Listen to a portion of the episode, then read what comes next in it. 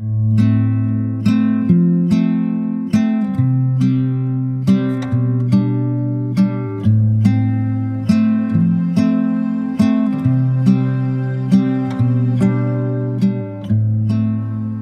is the Sunday Messages podcast from Cedar Valley Unitarian Universalists in Cedar Falls, Iowa, and I'm your host, Kat Bean Hanson. Welcome, we're glad you're here. For this week's message, which was originally given on May 9th, 2021, Pastor Emma Peterson delivers a message for Mother's Day. All the miracles and all the mess, a message for mothers and for children of mothers, be they young, real grown up adults, or very old indeed.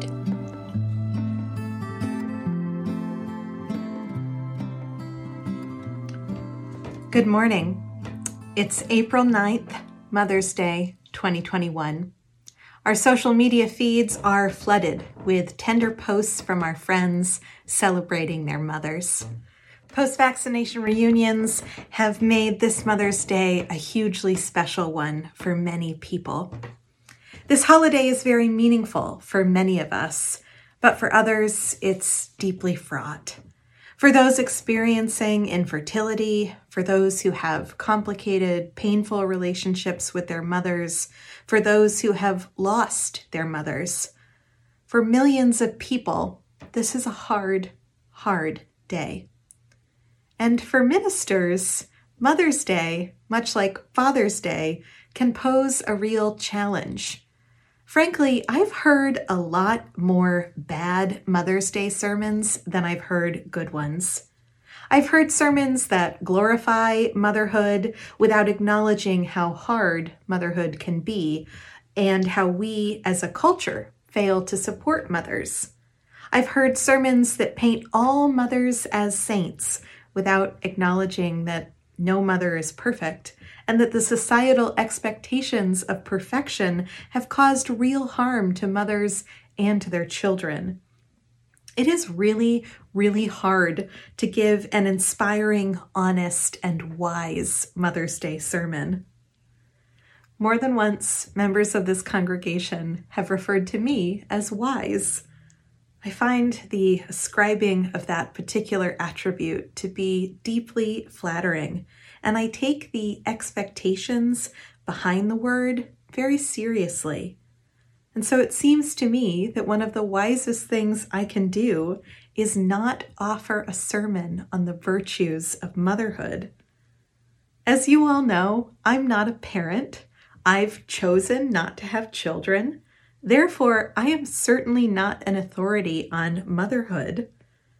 I find it wisest to refrain from any commentary on what mothers should or shouldn't do.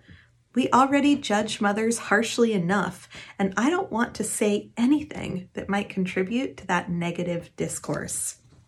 And frankly, I want all of my sermons, even the ones that are meant to unsettle the comfortable, to be rooted from a loving place and, as, and desire ultimately to do no harm.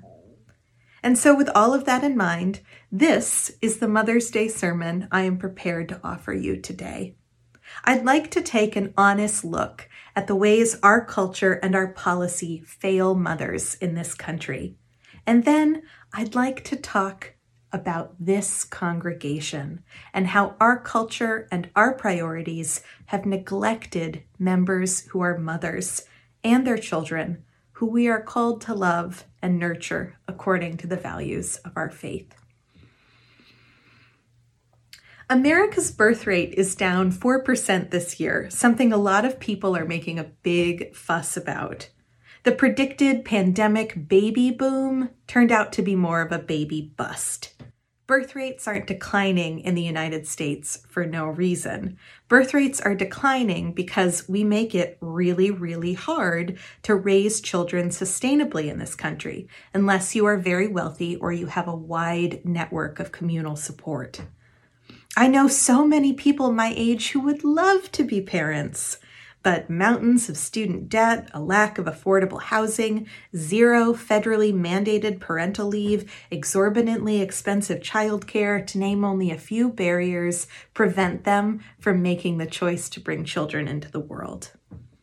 America has long failed to support parents, especially mothers, but the pandemic shined a long overdue spotlight on exactly how impossible it is to be a mother in this country. The pandemic has shoved 2 million women, hundreds of thousands of them mothers, out of the workforce. The reasons are plain. Women provide the majority of home based labor, from raising children to doing dishes and laundry to cleaning and grocery shopping and meal preparation. All real work that takes real time. All work that increased exponentially when COVID shuttered so many of the supports mothers and parents once had. A quick Google search will reveal the myriad of studies proving what most women already know that women in heterosexual relationships with children, even women who are considered to be the primary breadwinner in their home, do an inordinate amount of the at home labor. And this year, with millions of children attending school remotely, without the after school programs and daycare, women have been forced to pick up all of the slack. This is a quote from the Times article America has been failing mothers for a long time. The pandemic made it clear what needs to happen. Written by Lyz Lenz. She writes The loss of most outside support from school, from camp, from daycare has meant that mothers are the ones picking up the slack. A recent study of about 60,000 households, published in the academic journal Gender Work and Organization, showed that in heterosexual couple, couples where both partners were employed, mothers had reduced their work hours four to five times more than fathers during COVID. There's reason to believe that this will that there's no reason to believe that this will get better and plenty of reasons to suspect it will get worse. And to me, that's simply unacceptable. As a society, we spend a lot of time blaming mothers for the challenges they face. We love to paint their barriers in the workplace and the unequal labor at home as choices women have made, but we all know that isn't fair. The problem, as it so often is, is the system our economy, our government, and our society are all failing to support and protect motherhood while continuing to peddle a cultural lie that motherhood is the most revered path a person can journey down. We make motherhood not only unappealing, but almost impossible. We restrict access to proper health care and family planning services. And this is an aside, but it's related to family planning. By the way, the state of Iowa actually tried to uh, code abortions as non essential procedures under COVID. So we fail in all sorts of ways to provide tangible support, like federally mandated parental leave, access to affordable health care and family planning, or universal child care once people do decide to have children.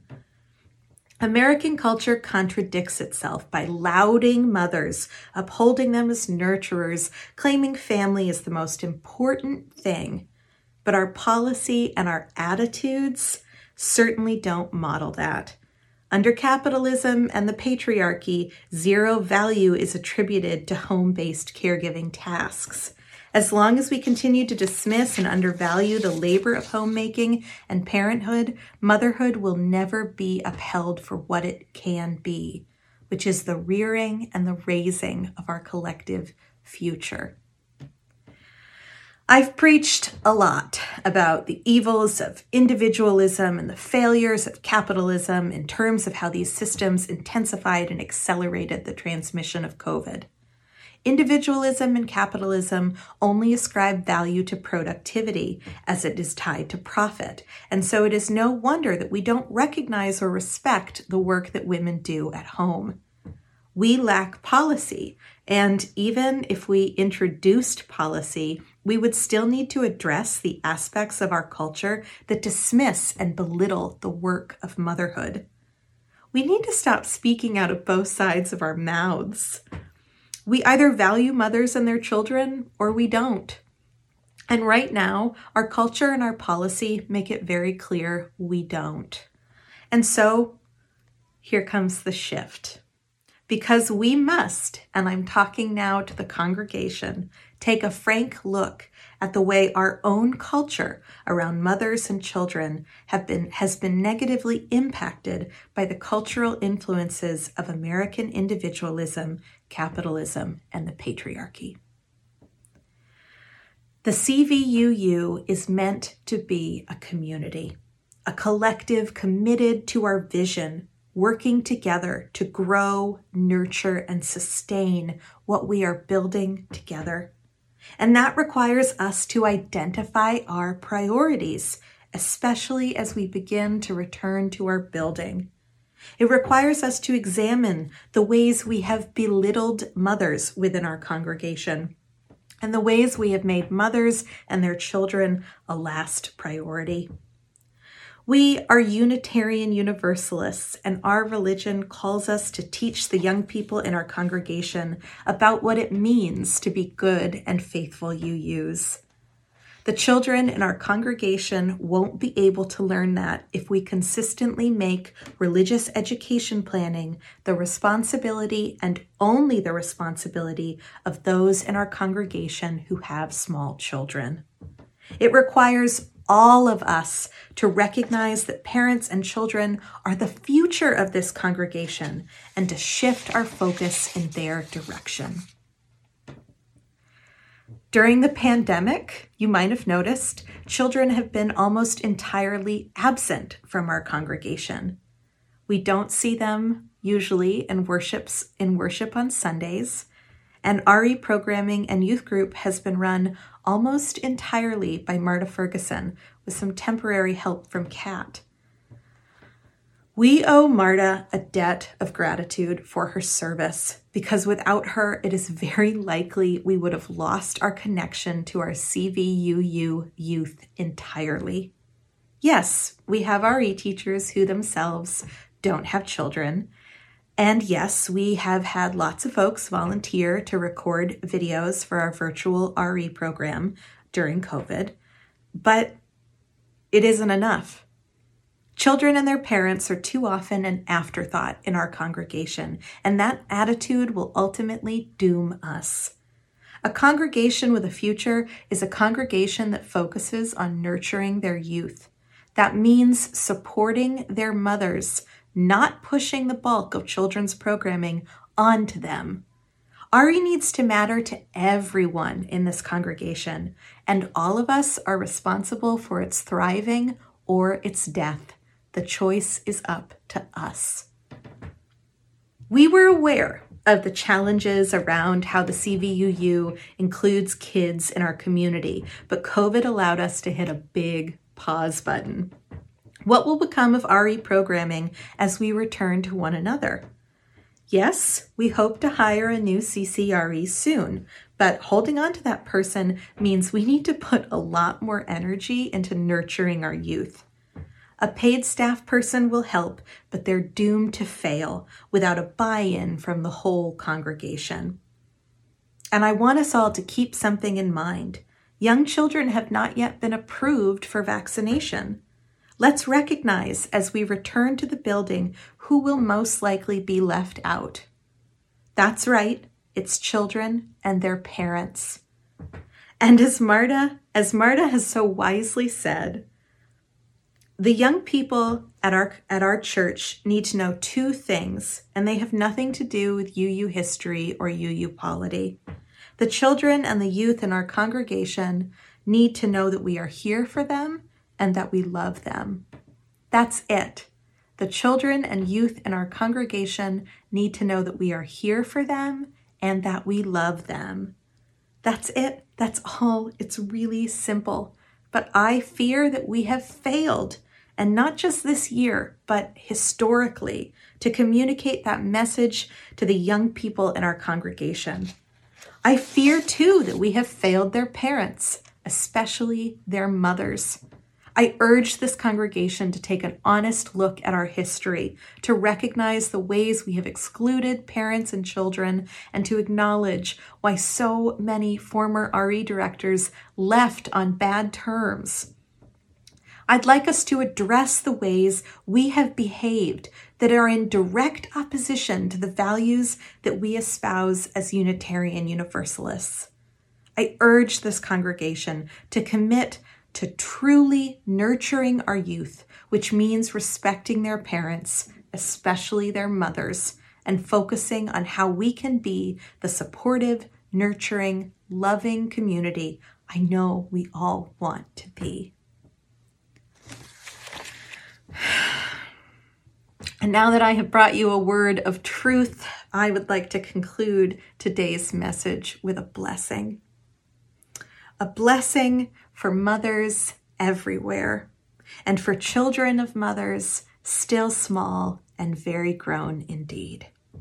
A blessing on all that motherhood is, all of the joy, all of the all of the pain, all of the fatigue, all of the miracles, and all of the mess a blessing for stepmothers, for foster mothers, and for single mothers. May you all know your inherent worth, and may you all know and believe that loving your children is enough. A blessing for those who have lost their mothers, and for mothers who have lost their children. A blessing for those experiencing infertility for those who long to be mothers, and for those who have chosen not to have children. May you all know your inherent worth, and may you be nurtured as you nurture. A blessing for those who have estranged or complicated or hostile relationships with their mothers, for whom this day is a painful reminder of that wound a blessing for each of you who are holding on tight to the nuance of all that this day means for you. May you all know your inherent worth, and may you find healing for yourself and for the still small child that lives in all of our hearts. A blessing for those who have lost their mothers and who are watching their mother's age, may you find comfort in the eternal and enduring love that comes from your mother that survives even after death. May all of us, under the wide umbrella of creation, recognize that the Mother Divine is around all of us. In the blossoming of spring, in the bursting in the bursting forth of new life, in the gentle rain and in the warm sunshine, our Mother Earth is all around us. May we all know what it is to be nurtured and protected and loved unconditionally. May we all learn to be like mothers to ourselves and to each other and to the whole of this world that is crying out to be loved unconditionally like an infant needing to be held. May we all be blessed with comfort, with healing, and with joy this day and all days forward. May it be so because we make it so. Amen and blessed be.